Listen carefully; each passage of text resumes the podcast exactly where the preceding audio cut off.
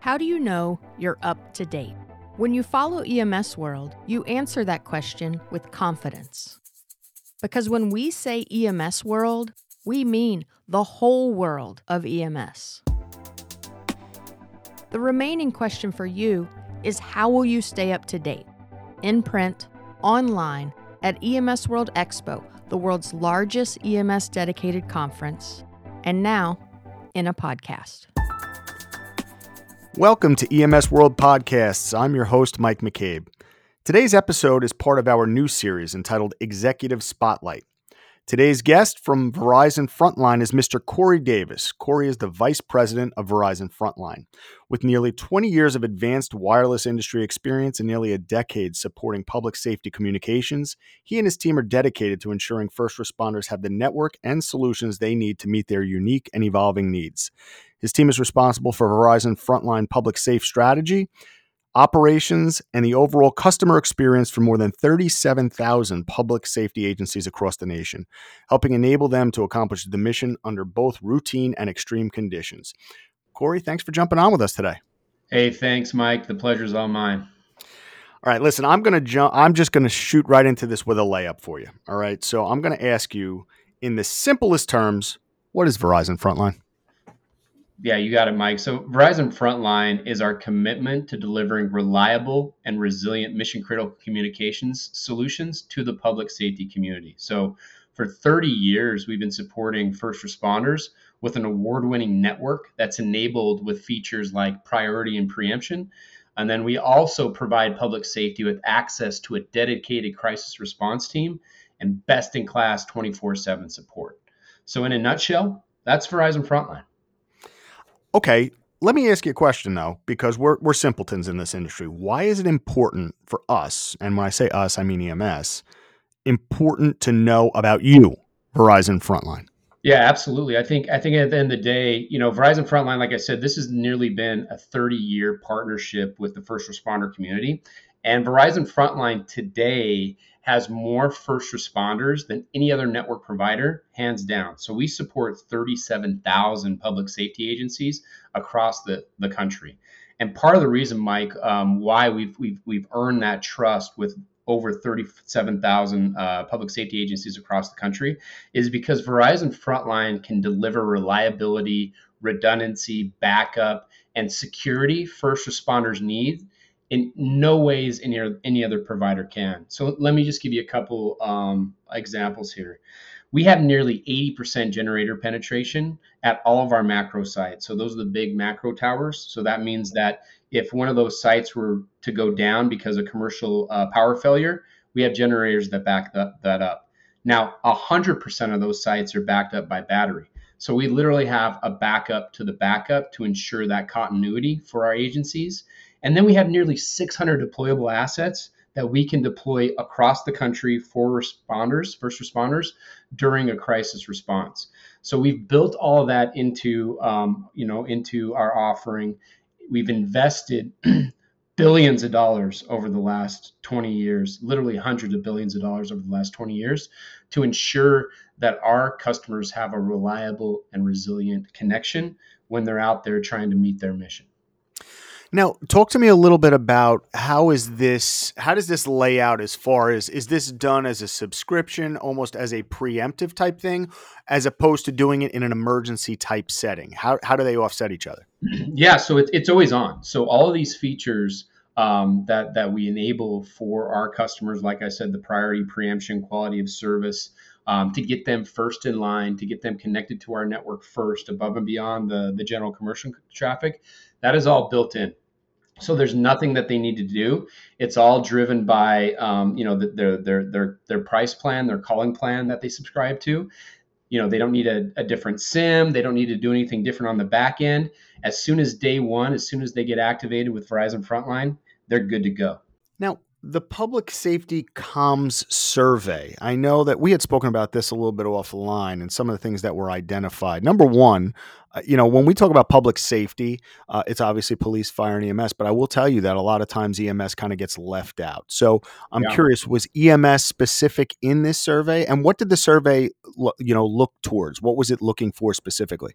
Yeah, so this is this is really the third year that we've conducted this survey, and and what we did is we took, um, you know, we took uh, respondents from all facets of public safety. So think fire, EMS, um, uh, police, 911 dispatch, and really some of the key findings were are, was mostly around 5G and network reliability as being top priorities. So, for example, uh, Mike, nearly 80% of the survey respondents identified 5G as either a top priority or an important priority uh, for their agency in the future.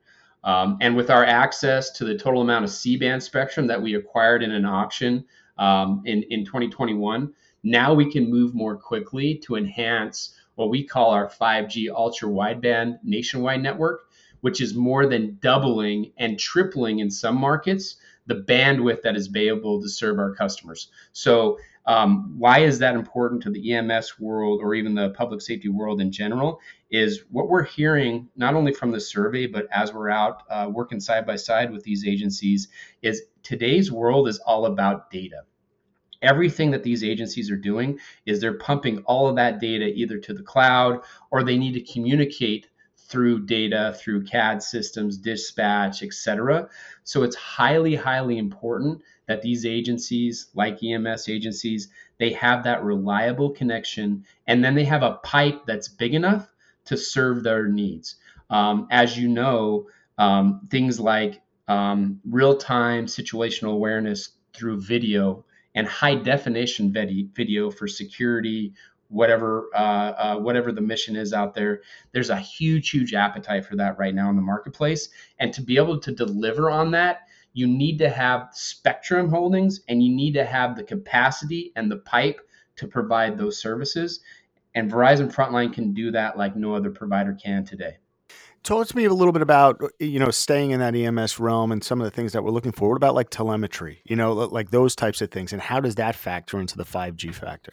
Yeah, I think you know with, with, telemetry, I think what we're seeing with 5G is it's still kind of around that uh, you know that network reliability, that resiliency. Um, you know, having uh, that situational awareness, whether it's dots on the map, whether it's a safety. You know, where are my people? Um, where do I need them to go? How do I direct them? Um, we're also seeing um, where this technology can also also help drive efficiencies um, where in traditional old legacy systems, there's a lot of paperwork that's involved. Now, a lot of that paperwork can be mitigated. It can be done, you know, either through a smartphone or through a tablet, online, through a form or an application, and then that information is immediately transported up to their cloud services or back to their HQ or whoever they're responding to to maintain that continuity. Like for example, you know, there's a lot of uh, agencies out there, a lot of fire agencies that we deal with where they kind of have that quasi fire EMS, and they're using a lot of patient care applications, uh, specifically like on tablet devices. So it's very, very important that that communication from in the field is getting from the firefighter to the ambulance to the healthcare facility, et cetera, with no interruptions. Well, I'm glad you bring that up because I'd like to touch upon the mobility factor uh, and what came up in the communications survey. Because something that was interesting that you had told me about was smartphones and their dominance and how that's that looks like it's waning. Yeah, what's interesting is is when we uh, when we when we did this um, last year, we saw that that the smartphone uh, uh, reliance was actually increasing, and now we're seeing that um, our customers they're still relying heavily on smartphones, but now they're relying on um, other technologies like drones or robotics. And we're actually seeing some agencies out there um, across the country that are sending drones as a first responder. And some of these agencies are sending drones out almost at a 50% rate uh, before they're sending out um, a human or their public safety professional uh, personnel out there so that they can gather that intel, they can gather that in- intelligence and not have to send uh, a human being or human capital into a bad situation uh, so that they can calculate, you know, what does the situation look like? How do we need to respond to the situation? And really take those analytics in real time to make smart and safe calculated decisions. Wow, that that's pretty interesting in itself. The whole drone type approach. Like I know that that's becoming a thing now in, in just about everything, you know, between AI and drones and everything else. But do you think that this is potentially the future of our, our public safety industry? Not to say that it's going to replace obviously public servants, but is it something to augment us? You know, and do you think that it's something that we're going to start to see in more and more agencies? Is it cost prohibitive? You know, how does this lay out, you know, as we move into the future? I do. I do. And I, I think not only, Mike, with uh, drones and robotics, we're also seeing an uptick in AR and VR. So, you know, specifically, you know, for example, only 5% of the respondents say that they use augmented reality applications today, but almost a quarter said that they anticipated using AR and VR daily in the next five years. But how does that play out? I don't mean to cut you off, uh, but I want to build upon that. How does that play out? How are they going to implement that? Yeah, so so what they're finding is, and think about it, the military or you know um, commercial pilots. They've been using AR, these flight simulators, uh, war simulators, for a very very long time. And what we're seeing is public safety is starting to adapt similar training methods so that, again, just like the robotics scenario, they're able to put people, their people, in these real life scenarios. And now the technology is getting better. We're able to provide the pipe that's big enough, that has low enough latency to essentially make these scenarios almost real time, right? and and you really feel like you're immersed in the in the situation and the event and this gives them you know that muscle memory um, it gives them the ability to react without any harm so you know as you know you know being in the space muscle memory is part of it and reacting fast and swiftly and smart is also very qu- critical so we're finding these agencies are using ar vr to really um, help from a safety perspective but also make sure that, that when they get out there, their their the response is the right one, right? Um, we're seeing this also with uh, not only with responding to like uh, crisis situations, but also like uh, mental health situations that are out there as well. Um, you know, talking somebody that's potentially going to jump off a bridge or something, right? You're able to have these conversations and and and and have these experiences and these scenarios in a real life kind of situation without actually being there. That's really interesting. You know, I feel like technology is, we rely so heavily on technology, but I would say the vast majority of providers in, in public service and in public safety, you know, don't understand it very well. So, do you feel that awareness and recognition of your product are lacking in the public service sector, specifically in EMS?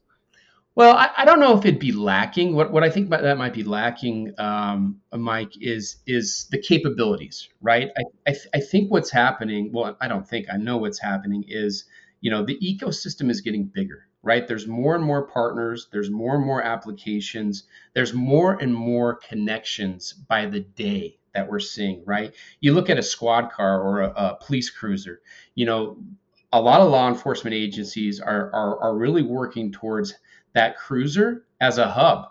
And I could see that for ambulance services, et cetera, where that hub is, is, is a hub for many, many connections, whether it's a, a like a, a, laptop connection with connected through a laptop, uh, body worn cameras, drone visibilities, uh, license plate readers, you know, you name it, the list can go on. Um, but what we're seeing is this appetite for kind of a one to many. And, and again, I don't think it's really the um, awareness of Verizon Frontline, but more around how can we, you know, take all of those partnerships, that ecosystem, integrate them, and then at Verizon we can provide that network and that capacity needed to ensure that these agencies have zero downtime because we understand that in this world, literally every second counts. Are you seeing more uh, of a reliance on Verizon Frontline and the technology in the mobile integrated healthcare space and the tele telehealth telemedicine type area?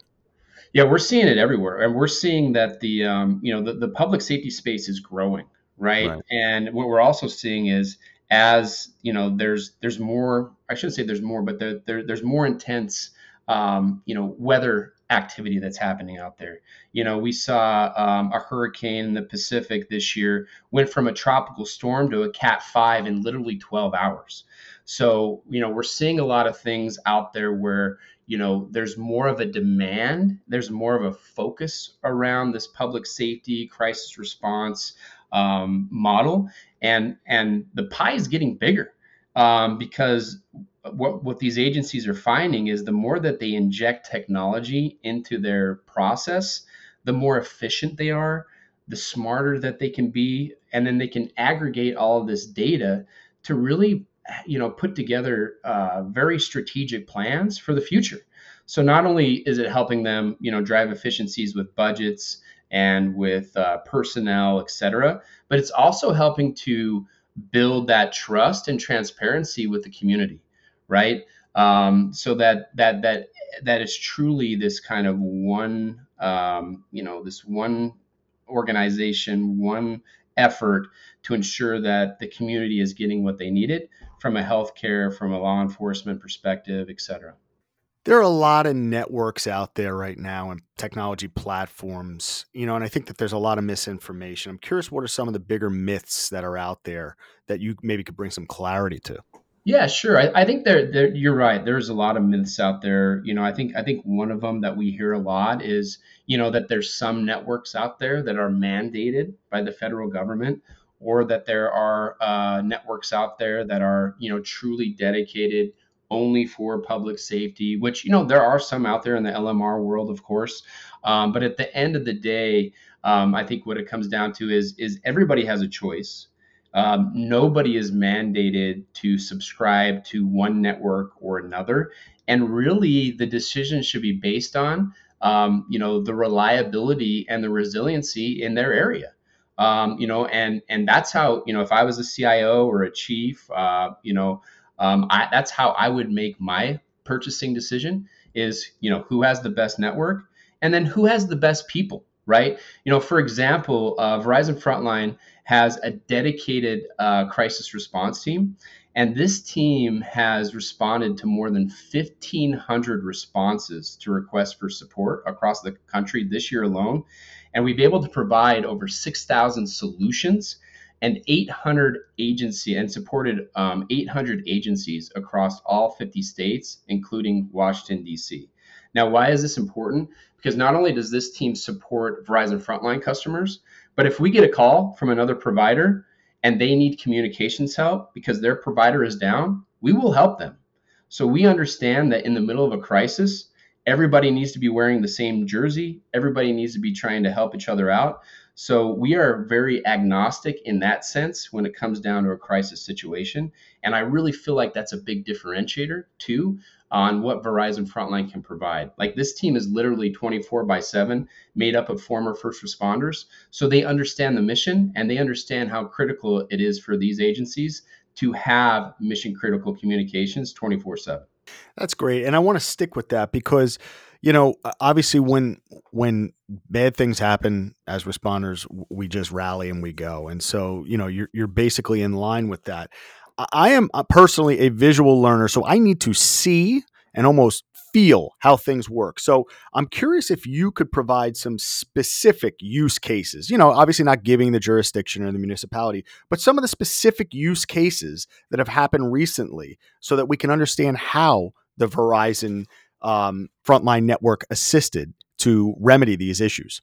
Yeah, I'll, I'll, give a good example. A recent example here um, is is is the Maui fires, right? The the the tragic event that happened in Lahaina uh, back in August, where um, literally the entire town burned to the ground. Um, this started with a hurricane that was actually 500 miles south, um, with really really strong winds. Um, but at the end of the day, um, what happened is is it literally shut down communication services, commercial power for the entire west side of Maui. Um, Verizon, we plan for days like this. Like I said, 24 7. We also uh, integrate in tabletops and joint training exercises, and we exercise for days like this on a daily basis as well, or, or yearly basis. So what we were able to provide uh, were uh, multiple solutions from a deployable perspective, right? Like I, I, mentioned those 600 assets. We have them already staged in on the island today. So we were able to get those assets out quick. So first responders could immediately start the search and rescue missions and really start to be able to communicate with each other right away. Because literally, everything went down on that west side of the, the island because Lahaina was really that center point uh, for all communications, whether it was local fiber providers from landline services to power to um, uh, wireless uh, carriers, etc. Um, we were also able to provide things like uh, flying. We talked about drones. Well, what we do is we put cells on drones. So what we were able to do is, um, in some of the most or more populated areas that needed service right away, is instead of rolling a, a large asset into the area, we're able to put a drone up in about 45 minutes that can provide either a 4G or a 5G um, bubble area for these uh, uh, first responders and the local community. So then they can communicate back to the um, to whoever they needed to communicate with. So we have multiple solutions, multiple things in our tool belt um, where we can come in during a crisis situation or even a planned event uh, to ensure that these agencies have that continuity and that they don't miss a step and they're able to complete that mission. So again, there's there's multiple uh, examples out there, Mike, but you know Maui's probably uh, the closest from a national perspective that I think people would understand. And I'll tell you one more thing about Maui before we move on: is there was over a thousand federal uh, uh, uh, agents on Maui during that response as well. So this was a huge, not only for the state and local community, but also a federal response too, where we engaged with agencies like you know FEMA's, the National Guard, the Coast Guard, uh, the the U.S. Army, etc. So it's truly uh, an all-in mission where we need to be calibrated and on the same page and aligned with capabilities with all of those partners that were coming into the island as well. That's really cool, and and you obviously say stated that these were already on the island. Some of these assets. I'm curious if these aren't pre-positioned. Some of these assets. What is the turnaround to mobilize assets into areas where they're not pre-positioned? Yeah, so obviously with with Maui, it's a different situation, right? Because it's one of the most landlocked um, areas in the world, right? So so we had to fly. We had to actually get um, you know flights to fly some of the assets out there to um, you know get some of these uh, sites back up. But I can tell you across the country, uh, for my group, depending on the situation, right? So how we um, aligned my team is that my team can get to basically any metro area within about a six hour drive. And then we will commit to our customers that we were able to augment the network or stand up network in an area uh, that previously didn't have it for first responders. So think like a mobile command or an EOC. We can do that in about 12 hours. Um, now, some of these bigger assets that we need to uh, bring in, like from a from a community perspective, that would support a, a, larger volume of users outside of public safety. That could take you know a, a day or two to to deliver that. But my team, when it comes to mission critical for public safety, we can get those solutions up in about 12 hours. It really is amazing. Uh, you know, again, how ignorant some of us are, but it's just insane the the capabilities that are out there and what you folks bring. Um, as I pivot here, and and you know, this is the executive spotlight segment. Personally, before I let you go, Cory, I'd like to know, as a VP, what drives you, what motivates you in this setting. Yeah, that's that's a great uh, that's a great uh, question here, Mike. Um, I, I, would say my team. You know, it's the people. Not only my team, but the people and the people that we uh, interact with. I can tell you that you know everybody on this team is mission focused. Uh, partly because you know a lot of them served in one way or another, um, but truly this team is passionate in ensuring that first responders have mission critical communications 24 by 7. Uh, we've spent a lot of time out in the field. You know, we've spent a lot of time at these disasters, whether it's Maui, whether it's Hurricane Ian last year, which was a Cat 5, where all of Fort Myers Beach was completely devastated. Um, so we understand the impact. Um, so I think at the end of the day, to answer that question, Mike, is, you know, it's got to be my people and then obviously the agencies that we interact with on a daily basis um, it really it's really what gets me up in the morning um, because I know that we have the technology and the tools and the people to help. and to help fill those communication gaps. Uh, because we all know that once communications go down, the whole operation is in jeopardy, right? There's no situational awareness, there's no COP. Communications is literally number one and critical in any type of response.